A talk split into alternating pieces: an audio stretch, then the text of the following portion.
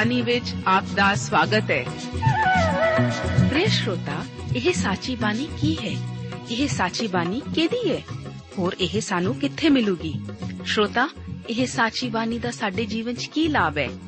ਇਹਦਾ ਸਾਡੇ ਜੀਵਨ 'ਚ ਕੀ ਮੋਲ ਹੈ? ਇਹ ਸਾਰੇ ਪ੍ਰਸ਼ਨਾਂ ਦਾ ਉੱਤਰ ਸਾਨੂੰ ਇੱਕੋ ਹੀ ਜਗ੍ਹਾ 'ਚ ਲੱਭ ਸਕਦਾ ਹੈ। ਹੋਰ ਉਹ ਹੈ ਜੀਵਿਤ ਵਚਨ ਧਰਮ ਸ਼ਾਸਤਰ ਬਾਈਬਲ।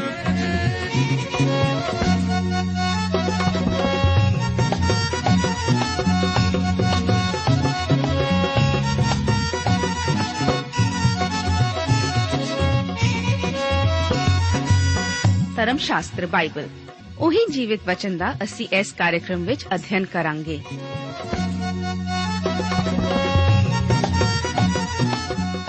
ਤੇ ਹੁਣ ਪਵਿੱਤਰ ਸ਼ਾਸਤਰ ਬਾਈਬਲ ਦਾ ਅਧਿਐਨ ਸ਼ੁਰੂ ਕਰਨ ਤੋਂ ਪਹਿਲਾਂ, ਆਈਏ ਅਸੀਂ ਆਪਣੇ ਮਨਾਂ ਨੂੰ ਤਿਆਰ ਕਰੀਏ ਇਸ ਭਜਨ ਦੁਆਰਾ।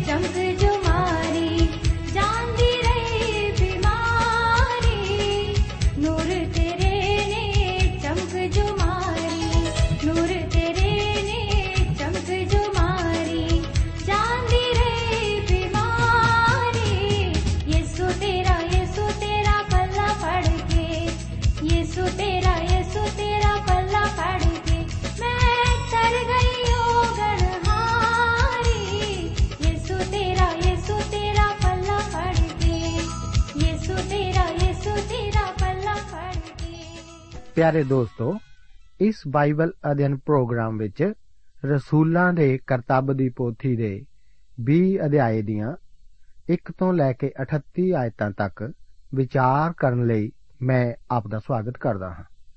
ਇਸ ਅਧਿਆਏ ਦਾ ਮੁੱਖ ਵਿਸ਼ਾ ਪੌਲਸ ਦੀ ਤੀਸਰੀ ਪ੍ਰਚਾਰ ਯਾਤਰਾ ਦਾ ਸਮਾਪਤ ਹੋਣਾ ਹੈ।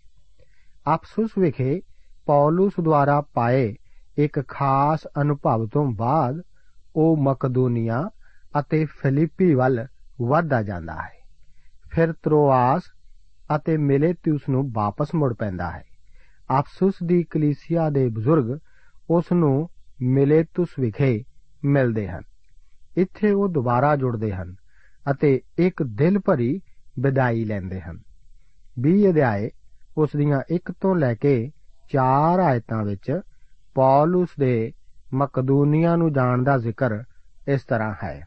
ਵਚਨ ਵਿੱਚ ਲਿਖਿਆ ਹੈ ਜਾਂ ਰੌਲਾ ਘਟ ਗਿਆ ਤਾਂ ਪੌਲਸ ਨੇ ਚੇਲਿਆਂ ਨੂੰ ਸੱਦ ਕੇ ਦਿਲਾਸਾ ਦਿੱਤਾ ਅਤੇ ਉਹਨਾਂ ਕੋਲੋਂ ਵਿਦਿਆ ਹੋ ਕੇ ਮਕਦੂਨੀਆ ਵਿੱਚ ਜਾਣ ਨੂੰ ਤੁਰ ਪਿਆ ਅਤੇ ਉਹਨਾਂ ਇਲਾਕਿਆਂ ਵਿੱਚੋਂ ਦੀ ਲੰਘਦਾ ਹੋਇਆ ਉਹਨਾਂ ਨੂੰ ਬਹੁਤੀਆਂ ਗੱਲਾਂ ਨਾਲ ਦਿਲਾਸਾ ਦੇ ਕੇ ਯੂਨਾਨ ਵਿੱਚ ਆਇਆ ਉੱਥੇ 3 ਮਹੀਨੇ ਕੱਟ ਕੇ ਜਦੋਂ ਉਹ ਜਹਾਜ਼ ਉੱਤੇ ਸੂਰਿਆ ਵੱਲ ਜਾਣ ਨੂੰ ਤਿਆਰ ਹੋਇਆ ਤਦੋਂ ਯਹੂਦੀ ਉਹਦੀ ਘਾਤ ਵਿੱਚ ਲੱਗੇ।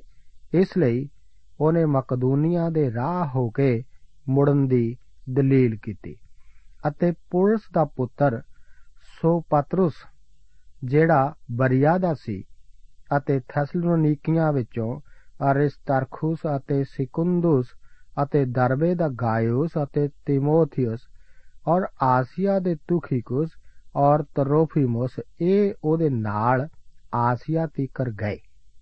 ਅਸੀਂ ਪਰਮੇਸ਼ਰ ਦੇ ਵਚਨ ਵਿੱਚ ਇੱਥੇ ਦੇਖਦੇ ਹਾਂ ਕਿ ਇਸ ਤੋਂ ਭਾਵ ਹੈ ਕਿ ਪੌਲਸ ਅਥੇਨੇ ਅਤੇ ਕੋਰਿੰਥਸ ਨੂੰ ਦੁਬਾਰਾ ਫਿਰ ਗਿਆ ਸੀ। ਉਹ ਸਾਰੇ ਵਿਅਕਤੀ ਜਿਨ੍ਹਾਂ ਦੇ ਨਾਮ ਇੱਥੇ ਲਿਖੇ ਹੋਏ ਹਨ, ਉਹ ਸਾਰੇ ਵਿਸ਼ਵਾਸੀ ਹੀ ਹਨ, ਜਿਹੜੇ ਕਿ ਪੌਲਸ ਦੀ ਸੇਵਾ ਦੇ ਦੌਰਾਨ ਮਸੀਹ ਦੇ ਕੋਲ ਆਏ ਸਨ। ਉਹ ਹੁਣ ਗਿਣਤੀ ਵਿੱਚ ਕਾਫੀ ਹਨ। ਇਹ ਮਨੁੱਖ ਹੁਣ ਪ੍ਰਚਾਰਕ ਬਣ ਗਏ ਸਨ। ਸਾਨੂੰ ਇਹ ਜਾਣਨ ਦੀ ਜ਼ਰੂਰਤ ਹੈ ਕਿ ਜਦੋਂ ਪੌਲਸ ਯੂਨਾਨ ਅਤੇ ਮਕਦੂਨੀਆ ਵਿੱਚੋਂ ਗਿਆ ਸੀ, ਤਾਂ ਉਸਨੇ ਉਹਨਾਂ ਸਾਰੀਆਂ ਕਲੀਸਿਆਵਾਂ ਦਾ ਦੌਰਾ ਕੀਤਾ ਸੀ, ਜਿਨ੍ਹਾਂ ਦੀ ਸਥਾਪਨਾ ਉਸਨੇ ਕੀਤੀ ਸੀ। ਹੋ ਸਕਦਾ ਹੈ ਕਿ ਉਹ ਅਥੇਨੇ ਅਤੇ ਕੋਰਿੰਥਸ, ਥਾਸਲੋਨੀਕੇ, ਬੇਰੀਆ ਅਤੇ ਫਿਲਿੱਪੀ ਵਿਖੇ ਵੀ ਰੁਕਿਆ ਹੋਵੇ। ਇਸ ਤਰ੍ਹਾਂ ਉਸਨੇ ਯੂਰਪ ਵਿਚਲੀਆਂ ਸਾਰੀਆਂ ਕਲੀਸਿਆਵਾਂ ਦਾ ਦੌਰਾ ਕੀਤਾ। 20 ਅਧਿਆਏ ਉਸ ਦੀਆਂ 5 ਤੋਂ ਲੈ ਕੇ 12 ਆਇਤਾਂ ਵਿੱਚ ਪੌਲਸ ਦੇ ਤਰੋਆਸ ਵਿਖੇ ਕੀਤੀ ਸੇਵਾ ਦਾ ਜ਼ਿਕਰ ਇਸ ਤਰ੍ਹਾਂ ਹੈ। ਲਿਖਿਆ ਹੈ, ਪਰ ਇਹੋ ਅਗਾਹਾਂ ਜਾ ਕੇ ਤਰੋਆਸ ਵਿੱਚ ਸਾਨੂੰ ਉਡੀਕਦੇ ਸਨ ਅਤੇ ਪਤੀਰੀ ਰੋਟੀ ਦੇ ਦਿਨਾਂ ਦੇ ਪਿੱਛੋਂ ਅਸੀਂ ਫਿਲਿੱਪੇ ਤੋਂ ਜਹਾਜ਼ ਉੱਤੇ ਚੜੇ ਅਤੇ ਪੰਜਵੇਂ ਦਿਨ ਤਰੋਆਸ ਵਿੱਚ ਉਹਨਾਂ ਦੇ ਕੋਲ ਪਹੁੰਚੇ ਔਰ 7 ਦਿਨ ਉੱਥੇ ਟਿਕੇ। ਹਫ਼ਤੇ ਦੇ ਪਹਿਲੇ ਦਿਨ ਜਾਂ ਅਸੀਂ ਰੋਟੀ ਤੋੜਨ ਲਈ ਇਕੱਠੇ ਹੋਏ ਤਾਂ ਪੌਲਸ ਨੇ ਜੋ ਅਗਲੇ ਭਲਕ ਤੁਰ ਜਾਣ ਨੂੰ ਤਿਆਰ ਸੀ, ਉਹਨਾਂ ਨੂੰ ਵਚਨ ਸੁਣਾਇਆ ਅਤੇ ਉਹ ਅੱਧੀ ਰਾਤ ਤਾਈਂ ਉਪਦੇਸ਼ ਕਰਦਾ ਰਿਹਾ। ਚੁਬਾਰੇ ਵਿੱਚ ਜਿੱਥੇ ਅਸੀਂ ਇਕੱਠੇ ਹੋਏ ਸਾਂ ਬਹੁਤ ਸਾਰੇ ਦੀਵੇ ਬਲਦੇ ਸਨ ਅਤੇ ਯੂਥਖੁਸ ਨਾਮੇ ਇੱਕ ਜਵਾਨ ਤਾਕੀ ਵਿੱਚ ਬੈਠਾ ਗਾੜੀ ਨੀਂਦ ਨਾਲ ਉਂਗਲਾਇਆ ਹੋਇਆ ਸੀ ਔਰ ਜਿਉਂ ਪੌਲਸ ਬਹੁਤ ਚਿਰ ਤੀਕਰ ਵਚਨ ਕਰਦਾ ਰਿਹਾ, ਤਾਂ ਉਹ ਨੀਂਦਰ ਦੇ ਮਾਰੇ ਉਂਗਲਾਇਆ ਹੋਇਆ ਤੇ ਮੰਜਲੇ ਤੋਂ ਹੇਠਾਂ ਡਿੱਗ ਪਿਆ ਅਤੇ ਮੁਰਦੇ ਨੂੰ ਚੁੱਕਿਆ ਗਿਆ। ਪਰ ਪੌਲਸ ਨੇ ਉੱਤਰ ਦੇ ਕੇ ਉਹਨੂੰ ਜੱਫੇ ਵਿੱਚ ਲਿਆ ਅਤੇ ਗਲ ਨਾਲ ਲਾ ਕੇ ਆਖਣ ਲੱਗਾ, ਭਈ ਤੁਸੀਂ ਰੌਲਾ ਨਾ ਪਾਓ। ਕਿਉਂ ਜੋ ਉਹਦੀ ਜਾਨ ਉਸ ਵਿੱਚ ਹੈ। ਫਿਰ ਉਹ ਉੱਪਰ ਆਇਆ ਅਤੇ ਰੋਟੀ ਤੋੜ ਕੇ ਖਾਧੀ ਔਰ ਐਨਾ ਚਿਰ ਗੱਲਾਂ ਕਰਦਾ ਰਿਹਾ ਜੋ ਦਿਨ ਚੜ ਗਿਆ। ਤਦ ਉਹ ਤੁਰ ਪਿਆ ਅਤੇ ਉਹ ਉਸ ਮੁੰਡੇ ਨੂੰ ਜਿਉਂਦਾ ਲਿਆਏ ਔਰ ਬਹੁਤ ਸ਼ਾਂਤ ਹੋਏ। ਆਪ ਨੂੰ ਯਾਦ ਹੋਵੇਗਾ ਕਿ ਪੌਲਸ ਨੇ ਆਪਣੀ ਦੂਸਰੀ ਪ੍ਰਚਾਰ ਯਾਤਰਾ ਦੇ ਦੌਰਾਨ ਤਰੋਆਸ ਤੋਂ ਹੀ ਯੂਰਪ ਵਿੱਚ ਪ੍ਰਵੇਸ਼ ਕੀਤਾ ਸੀ। ਹੁਣ ਉਹ ਆਪਣੀ ਆਖਰੀ ਪ੍ਰਚਾਰ ਯਾਤਰਾ ਦੇ ਦੌਰਾਨ ਵਾਪਸ ਤਰੋਆਸ ਨੂੰ ਆਉਂਦਾ ਹੈ। ਸਾਨੂੰ ਉਡੀਕਦੇ ਸਨ। ਤੋਂ ਇੱਥੇ ਭਾਵ ਹੈ ਕਿ ਵੈਦ ਲੂਕਾ ਅਜੇ ਵੀ ਪੌਲਸ ਦੇ ਨਾਲ ਹੈ, ਜਦੋਂ ਕਿ ਬਾਕੀ ਦੂਸਰੇ ਲੋਕ ਉਸ ਦੇ ਨਾਲ ਤਰੋਆਸ ਨੂੰ ਜਾਂਦੇ ਹਨ। ਇਹ ਪੌਲਸ ਨਾਲ ਪ੍ਰਚਾਰ ਦੀ ਸੇਵਾ ਕਰਨ ਵਾਲੇ ਕਾਫੀ ਲੋਕਾਂ ਦੀ ਇੱਕ ਟੋਲੀ ਹੈ। ਮੇਰੇ ਵਿਚਾਰ ਅਨੁਸਾਰ ਇਹ ਪਹਿਲਾਂ ਤੋਂ ਹੀ ਪੌਲਸ ਦੇ ਨਾਲ ਸਫ਼ਰ ਕਰਦੇ ਰਹੇ ਸਨ। ਜਦੋਂ ਪੌਲਸ ਕਿਸੇ ਕੋਰਿੰਥਸ ਵਰਗੇ ਵੱਡੇ ਸ਼ਹਿਰ ਵਿੱਚ ਸੇਵਾ ਕਰਦਾ, ਤਦ ਇਹ ਲੋਕ ਇਸ ਦੇ ਨਾਲ ਦੇ ਛੋਟੇ ਕਸਬਿਆਂ ਵਿੱਚ ਪ੍ਰਚਾਰ ਦੀ ਸੇਵਾ ਕਰਦੇ ਸਨ। ਕੋਲੋਸੀਆਂ ਦੀ ਪੱਤਰੀ ਵਿੱਚ ਅਸੀਂ ਪੜ੍ਹਦੇ ਹਾਂ ਕਿ ਉਸ ਸਮੇਂ ਪਰਮੇਸ਼ਵਰ ਦਾ ਵਚਨ ਸਾਰੇ ਸੰਸਾਰ ਵਿੱਚ ਫੈਲ ਗਿਆ ਸੀ। ਇਹ ਤਾਂ ਮੰਨਣ ਯੋਗ ਨਹੀਂ ਜਾਪਦਾ, ਪਰ ਇਹ ਹੈ ਸੱਚ ਹੀ। ਸਾਰੇ ਜਗਤ ਤੋਂ ਭਾਵ ਸਾਰੇ ਰੋਮੀ ਜਗਤ ਤੋਂ ਹੀ ਹੈ, ਕਿਉਂਕਿ ਉਸ ਸਮੇਂ ਦਾ ਜਗਤ ਇਹੀ ਸੀ। ਇਸ ਤਰ੍ਹਾਂ ਹੋਰ ਲੋਕ ਵੀ ਪੌਲਸ ਦੇ ਨਾਲ ਮਿਲ ਕੇ ਕੰਮ ਕਰਦੇ ਸਨ। ਰਸੂਲਾਂ ਦੇ ਕਰਤੱਵ ਦੀ ਪੋਥੀ ਵਿੱਚ ਪਾਤਰਸ ਦੀ ਸੇਵਾ ਦਾ ਜ਼ਿਕਰ ਹੈ। ਜੋ ਕਿ ਯਹੂਦੀਆਂ ਲਈ ਰਸੂਲ ਸੀ, ਜਦੋਂ ਕਿ ਪੌਲਸ ਗੈਰ ਕੌਮਾਂ ਦਾ ਰਸੂਲ ਸੀ। ਰਸੂਲਾਂ ਦੇ ਕਰਤੱਵ ਦੀ ਪੋਥੀ ਵਿੱਚ ਪ੍ਰਚਾਰ ਦੀ ਸੇਵਾ ਦਾ ਇੱਕ ਬਹੁਤ ਹੀ ਸੰਖੇਪ ਜਿਹਾ ਵਰਣਨ ਹੀ ਹੈ। ਇਸ ਯਾਤਰਾ ਲਈ ਜਿਸ ਵਾਸਤੇ 5 ਦਿਨ ਲੱਗੇ ਸਨ, ਉਹਨਾਂ ਨੂੰ ਹੁਣ ਸੈਲਾਨੀ 50 ਮਿੰਟਾਂ ਵਿੱਚ ਪੂਰਾ ਕਰ ਸਕਦੇ ਹਨ। ਸਾਡੀ ਆਵਾਜਾਈ ਦੇ ਸਾਧਨਾਂ ਦਾ ਬਹੁਤ ਵਿਕਸਿਤ ਹੋ ਗਏ ਹਨ। ਪਰ ਸਾਡੀ ਪ੍ਰਚਾਰ ਦੀ ਸੇਵਾ ਕਿੰਨੀ ਪ੍ਰਭਾਵਸ਼ਾਲੀ ਨਹੀਂ ਹੈ। 20 ਅਧਿਆਏ ਉਸ ਦੀ 7 ਆਇਤ ਬਾਰੇ ਬਹੁਤ ਸਾਰੀਆਂ ਗੱਲਾਂ ਧਿਆਨ ਦੇਣ ਯੋਗ ਹਨ। ਮੈਂ ਆਪ ਨੂੰ ਦੱਸ ਦੇਵਾਂ ਕਿ ਇਹ ਤਾਂ ਹਫ਼ਤੇ ਦੇ ਪਹਿਲੇ ਦਿਨ ਹੀ ਸੀ ਜਦੋਂ ਕਿ ਇਕੱਠੇ ਹੋਣ ਨੂੰ ਮਿਲੇ ਸਨ। ਆਰੰਭਕ ਕਲੀਸਿਆ ਦੇ ਇਕੱਠੇ ਹੋਣ ਦੇ ਜਿਸ ਦਿਨ ਦੀ ਲਿਖਤ ਸਾਨੂੰ ਮਿਲਦੀ ਹੈ, ਉਸ ਅਨੁਸਾਰ ਇਹ ਹਮੇਸ਼ਾ ਹਫ਼ਤੇ ਦਾ ਪਹਿਲਾ ਦਿਨ ਹੀ ਰਿਹਾ ਹੈ। ਪੌਲਸ ਕੋਰਿੰਥਸ ਦੇ ਵਿਸ਼ਵਾਸੀਆਂ ਨੂੰ ਲਿਖਦਾ ਹੈ ਕਿ ਉਹ ਹਫ਼ਤੇ ਦੇ ਪਹਿਲੇ ਦਿਨ ਹੀ ਆਪਣੇ ਦਾਨ ਲਿਆਉਣ। ਇਹ ਵਚਨ ਪਹਿਲਾ ਕੋਰਿੰਥੀਆਂ ਦੀ ਪੱਤਰੀ ਉਸ ਦਾ 16 ਅਧਿਆਏ ਤੇ ਉਸ ਦੀ 2 ਆਇਤ ਵਿੱਚ ਹਨ। ਇੱਥੇ ਰਸੂਲਾਂ ਦੇ ਕਰਤੱਵ ਦੀ ਇਸ ਪੋਥੀ ਦੀ ਇਸ ਆਇਤ ਵਿੱਚ ਕਿਹਾ ਗਿਆ ਹੈ ਕਿ ਚੇਲੇ ਹਫ਼ਤੇ ਦੇ ਪਹਿਲੇ ਦਿਨ ਰੋਟੀ ਤੋੜਨ ਨੂੰ ਇਕੱਠੇ ਹੋਏ ਸਨ। ਇਸ ਦਾ ਅਰਥ ਹੈ ਕਿ ਉਹ ਪ੍ਰਭੂ ਭੋਜ ਦੀ ਮਨੌਤ ਵੀ ਹਫ਼ਤੇ ਦੇ ਪਹਿਲੇ ਦਿਨ ਹੀ ਕਰਦੇ ਸਨ। ਇਸੇ ਦਿਨ ਹੀ ਪੌਲਸ ਨੇ ਉਹਨਾਂ ਨੂੰ ਵਚਨ ਸੁਣਾਇਆ ਸੀ। ਆਰੰਭਕ ਕਲੀਸਿਆ ਲਈ ਇਹ ਇੱਕ ਮਹੱਤਵਪੂਰਨ ਦਿਨ ਸੀ, ਕਿਉਂਕਿ ਇਸੇ ਦਿਨ ਪ੍ਰਭੂ ਯੀਸ਼ੂ ਜੀ ਮੁਰਦਿਆਂ ਵਿੱਚੋਂ ਜੀ ਉੱਠੇ ਸਨ। ਪੁਰਾਣੀ ਸ੍ਰਿਸ਼ਟੀ ਦੇ ਅਧੀਨ 7ਵੇਂ ਦਿਨ ਦਾ ਜ਼ਿਆਦਾ ਮਹੱਤਵ ਹੁੰਦਾ ਸੀ, ਜਦੋਂ ਕਿ ਸਬਤ ਦਾ ਦਿਨ ਹੁੰਦਾ ਸੀ। ਇਸ ਦਿਨ ਯੀਸ਼ੂ ਜੀ ਮੋਏ ਸਨ ਅਤੇ ਕਬਰ ਵਿੱਚ ਸਨ। ਹਫ਼ਤੇ ਦੇ ਪਹਿਲੇ ਦਿਨ ਉਹ ਕਬਰ ਵਿੱਚੋਂ ਬਾਹਰ ਆਏ ਸਨ।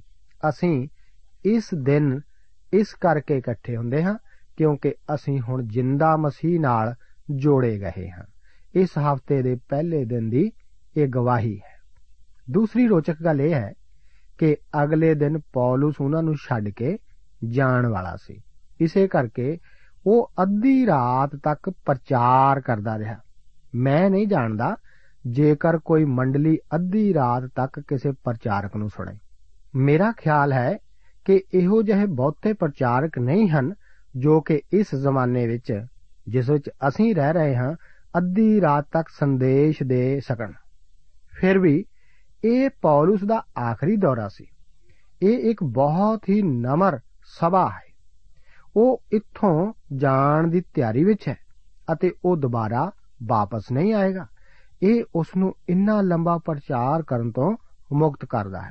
ਕਈ ਵਾਰ ਇਸ ਨੂੰ ਲੰਬਾ ਕਰਨ ਦੇ ਤਰੀਕੇ ਦਾ ਮਹੱਤਵ ਨਹੀਂ ਹੁੰਦਾ, ਪਰ ਇਸ ਨੂੰ ਲੰਬਾ ਕੀਤੇ ਜਾਣਦਾ ਹੈ। ਇਹ ਆਰੰਭਕ ਮਸੀਹੀ ਲੋਕ ਅੱਧੀ ਰਾਤ ਤੱਕ ਬੈਠ ਕੇ ਘਰਾੜੇ ਨਹੀਂ ਸੀ ਮਾਰ ਰਹੇ, ਪਰ ਉਹ ਤਾਂ ਬੈਠੇ ਪਰਮੇਸ਼ਵਰ ਦੇ ਵਚਨ ਨੂੰ ਸੁਣਦੇ ਅਤੇ ਪਰਮੇਸ਼ਵਰ ਦੀ ਵਡਿਆਈ ਕਰ ਰਹੇ ਸਨ।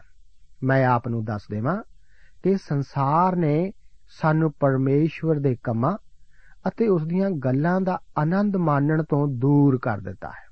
ਇਸ ਕਰਕੇ ਦੋਸਤ, ਪ੍ਰਚਾਰਕਾਂ ਨਾਲ ਜਰਾ ਲੇਟ ਸਮਾਪਤ ਕਰਨ ਵਿੱਚ ਧੀਰਜਵਾਨ ਬਣੋ। ਪਰ ਮੇਰੇ ਵਿਚਾਰ ਅਨੁਸਾਰ ਪੌਲਸ ਦੁਆਰਾ ਅੱਧੀ ਰਾਤ ਤੱਕ ਜੁਟੇ ਰਹਿਣਾ ਕੁਝ ਜ਼ਿਆਦਾ ਹੀ ਲੰਬਾ ਸੀ। ਕਿਉਂਕਿ ਦੇਖੋ ਕਿ ਉੱਥੇ ਅੱਗੇ ਕੀ ਵਾਪਰਿਆ ਸੀ। ਮੈਂ ਮੰਨਦਾ ਕਿ ਪੌਲਸ ਦਾ ਤਜਰਬਾ ਮੇਰੇ ਵਾਸਤੇ ਹਮੇਸ਼ਾ ਇੱਕ ਤਸੱਲੀ ਦਾ ਕਾਰਨ ਰਿਹਾ ਹੈ। ਜਦੋਂ ਮੈਂ ਮੰਡਲੀ ਵਿੱਚ ਕਿਸੇ ਭਾਈ ਜਾਂ ਭੈਣ ਨੂੰ ਸੁੱਤੇ ਦੇਖਦਾ ਹਾਂ, ਤਾਂ ਆਪਣੇ ਆਪ ਨੂੰ ਆਖਦਾ ਹਾਂ ਕਿ ਇਹ ਠੀਕ ਹੀ ਹੈ। ਉਸ ਨੂੰ ਸੁੱਤਾ ਰਹਿਣ ਦਿਓ। ਪੌਲਸ ਨੇ ਵੀ ਲੋਕਾਂ ਨੂੰ ਸੁਲਾਇਆ ਹੀ ਸੀ ਕਿ ਆਪ ਇਸ ਯੂਥਖੁਸ ਨਾਮਕ ਨੌਜਵਾਨ ਨੂੰ ਨਹੀਂ ਦੇਖ ਸਕਦੇ। ਉਹ ਨੀਂਦ ਦੇ ਮਾਰੇ ਉਂਗਲਾਇਆ ਮੇਰੇ ਅੰਦਾਜ਼ੇ ਦੇ ਮੁਤਾਬਕ ਉਹ ਕੁਰਾੜੇ ਮਾਰਦਾ ਸੀ। ਉਹ ਤੀਸਰੀ ਮੰਜ਼ਲ ਤੋਂ ਡਿੱਗਿਆ ਸੀ। ਜੇਕਰ ਉਹ ਅੰਤ ਹੁੰਦਾ ਤਾਂ ਇੱਕ ਦੁਰਘਟਨਾ ਬਣ ਕੇ ਹੀ ਇਹ ਰਹਿ ਜਾਂਦੀ। ਪਰ ਦੇਖੋ ਅੱਗੇ ਕੀ ਹੁੰਦਾ ਹੈ। ਪੌਲਸ ਨੇ ਇੱਕ ਲੜਕੇ ਨੂੰ ਮੁਰਦਿਆਂ ਵਿੱਚੋਂ ਜਿਵਾ ਲਿਆ ਸੀ। ਆਪ ਨੂੰ ਯਾਦ ਹੋਵੇਗਾ ਕਿ ਸ਼ਮਾਉਨ ਪਾਤਰਸ ਨੇ ਦੋਰਕਾਸ ਨੂੰ ਮੁਰਦਿਆਂ ਵਿੱਚੋਂ ਜਿਵਾ ਲਿਆ ਸੀ।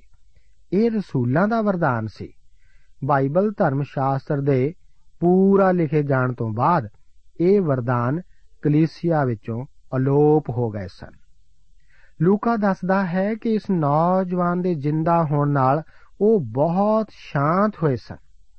ਪੌਲਸ ਤੜਕੇ ਤੱਕ ਦੁਬਾਰਾ ਫਿਰ ਪ੍ਰਚਾਰ ਕਰਦਾ ਰਹਿੰਦਾ ਹੈ।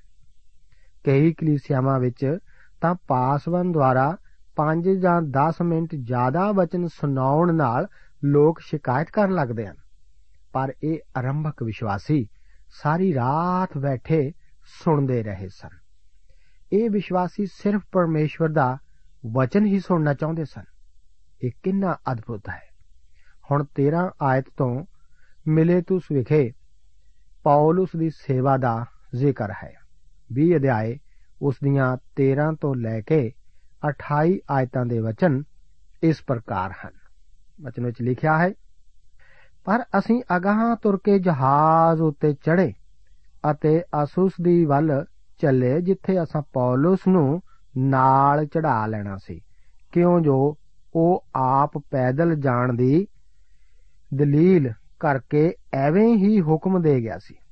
ਜਾਂ ਉਹ ਅਸੁਸ ਵਿੱਚ ਸਾਨੂੰ ਮਿਲਿਆ ਤਾਂ ਅਸੀਂ ਉਹਨੂੰ ਚੜਾ ਕੇ ਮਿਲੋ ਤੇਨੇ ਨੂੰ ਆਏ। ਔਰ ਉੱਥੋਂ ਜਹਾਜ਼ ਖੋਲ ਕੇ ਦੂਜੇ ਦਿਨ ਖਿਓਸ ਦੇ ਬਰਾਬਰ ਪਹੁੰਚੇ। ਅਜ਼ੀਜ਼ੋ, ਮੈਂ ਚਾਹੁੰਦਾ ਹਾਂ ਕਿ ਵਚਨ ਦੇ ਇਸ ਹਿੱਸੇ ਦੀ ਆਖਰੀ ਆਇਤ, ਭਾਵ 28 ਆਇਤ ਨੂੰ ਆਪ ਖੁਦ ਪੜ੍ਹ ਲਓ। ਹੁਣ ਉਹ ਦੁਬਾਰਾ ਫਿਰ ਯਾਤਰਾ ਸ਼ੁਰੂ ਕਰਦੇ ਹਨ। ਵੈਦ ਲੂਕਾ ਅਤੇ ਟੋਲੀ ਦੇ ਦੂਸਰੇ ਸਾਥੀ ਜਹਾਜ਼ ਰਾਹੀਂ ਆਸੋਸ ਨੂੰ ਗਏ, ਪਰ ਪੌਲਸ ਪੈਦਲ ਗਿਆ ਸੀ। ਇਸ ਦਾ ਕਾਰਨ ਇਹ ਸੀ ਕਿ ਉਹ ਰਸਤੇ ਵਿੱਚ ਸਾਖੀ ਦੇਣਾ ਚਾਹੁੰਦਾ ਸੀ। ਮੇਰੇ ਵਿਚਾਰ ਅਨੁਸਾਰ ਉਸਨੇ ਰਸਤੇ ਵਿੱਚ ਕਈ ਥਾਵਾਂ ਵਿਖੇ ਰੁਕ ਕੇ ਉਸਨੇ ਲੋਕਾਂ ਨੂੰ ਆਪਣੀ ਗਵਾਹੀ ਦਿੱਤੀ ਹੋਵੇਗੀ।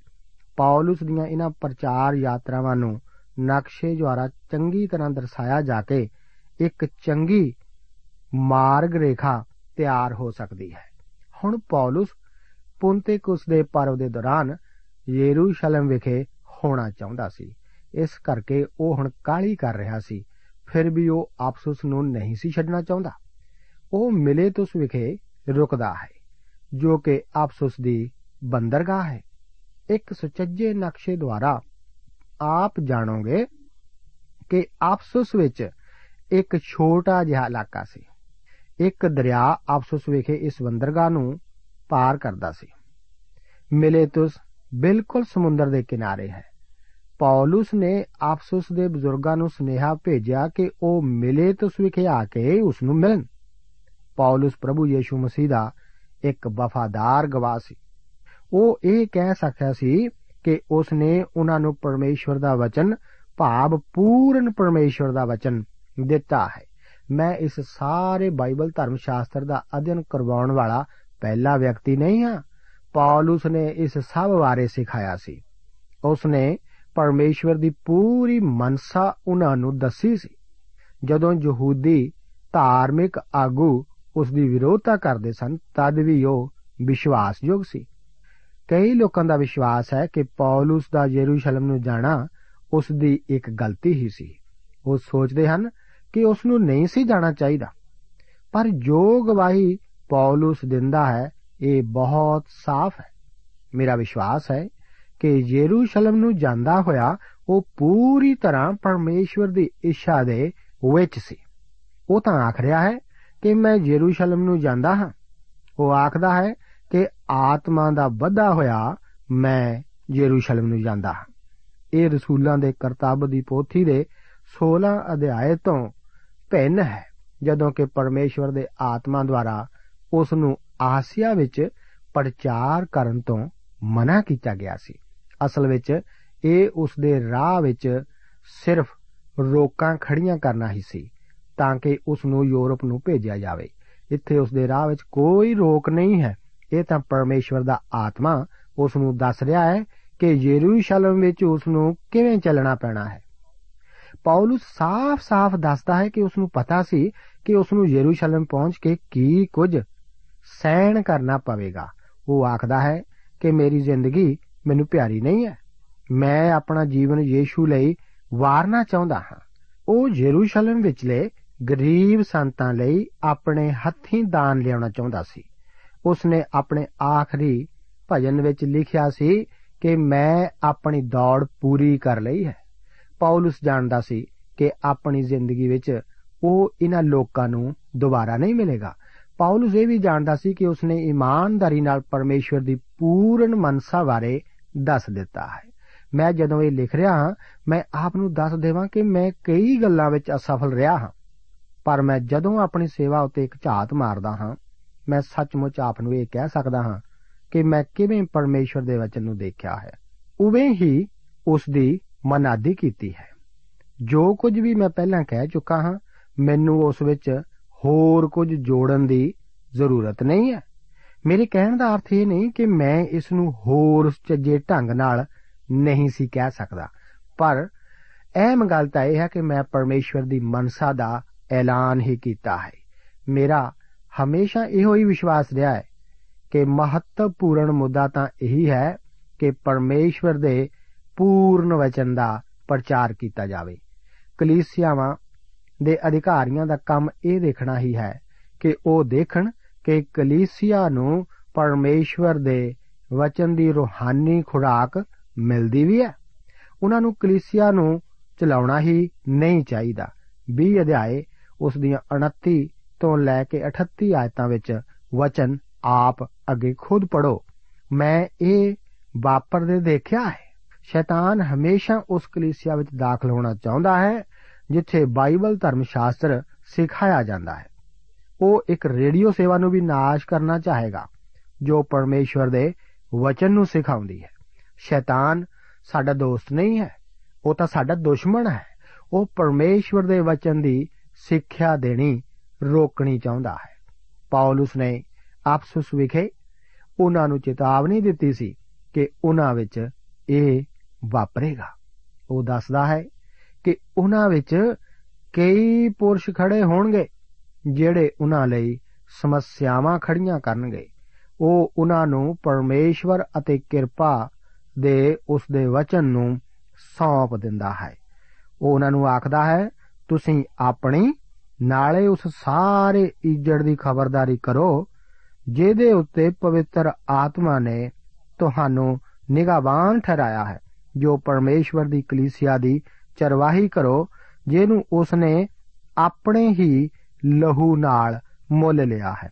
ਮੈਂ ਜਾਣਦਾ ਹਾਂ ਜੋ ਮੇਰੇ ਜਾਣ ਦੇ ਪਿੱਛੋਂ ਬੁਰੇ ਬੁਰੇ ਬਗਿਆੜ ਤੁਹਾਡੇ ਵਿੱਚ ਆਵਣਗੇ ਜੋ ਇੱਜਣ ਨੂੰ ਨਾ ਛੱਡਣਗੇ। ਅਸੀਂ ਦੇਖਦੇ ਹਾਂ ਕਿ ਇਹੋ ਹੀ ਹੈ ਜੋ ਕੁਝ ਅਸੀਂ ਆਪਣੇ ਲੋਕਾਂ ਨੂੰ ਛੱਡਣ ਵੇਲੇ ਕਰ ਸਕਦੇ ਹਾਂ। ਪੌਲਸ ਨੂੰ ਪੈਸੇ ਦਾ ਲਾਲਚ ਨਹੀਂ ਸੀ। ਉਸਨੇ ਆਪਣੇ ਆਪ ਵਾਸਤੇ ਅਤੇ ਆਪਣੇ ਨਾਲ ਸੇਵਾ ਕਰਨ ਵਾਲਿਆਂ ਦੀ ਮਦਦ ਕਰਨ ਵਾਸਤੇ ਖੁਦ ਕੰਮ ਕੀਤਾ ਸੀ। ਇਹ ਪੌਲਸ ਅਤੇ ਆਪਸਸ ਦੇ ਬਜ਼ੁਰਗਾਂ ਦੀ ਇੱਕ ਨਾਜ਼ੁਕ ਮਿਲਣੀ ਹੈ। ਇਹ ਲੋਕ ਪੌਲਸ ਨੂੰ ਪਿਆਰ ਕਰਦੇ ਸਨ ਅਤੇ ਉਹ ਵੀ ਉਹਨਾਂ ਨੂੰ ਪਿਆਰ ਕਰਦਾ ਸੀ। ਉਹਨਾਂ ਲਈ ਪੌਲਸ ਨੂੰ ਜਾਣ ਦੇਣਾ ਬੜਾ ਕਠਨ ਸੀ, ਕਿਉਂਕਿ ਉਹ ਜਾਣ ਗਏ ਸਨ ਕਿ ਉਹ ਇਸ ਜ਼ਿੰਦਗੀ ਵਿੱਚ ਉਸ ਨੂੰ ਦੁਬਾਰਾ ਨਹੀਂ ਦੇਖਣਗੇ। ਉਹਨਾਂ ਨੇ ਉਸ ਨੂੰ ਦੁਖੀ ਹਿਰਦੇ ਨਾਲ ਵਿਦਾ ਕੀਤਾ ਮੈਂ ਵੀ ਇਹਨਾਂ ਵਚਨਾਂ ਨਾਲ ਅੱਜ ਆਪ ਤੋਂ ਛੁੱਟੀ ਮੰਗਦਾ ਹਾਂ। ਪ੍ਰਭੂ ਆਪ ਨੂੰ ਅੱਜ ਦੇ ਇਹਨਾਂ ਵਚਨਾਂ ਨਾਲ ਅਸੀਸ ਦੇਵੇ। ਜੈ ਮਸੀਹ ਦੀ।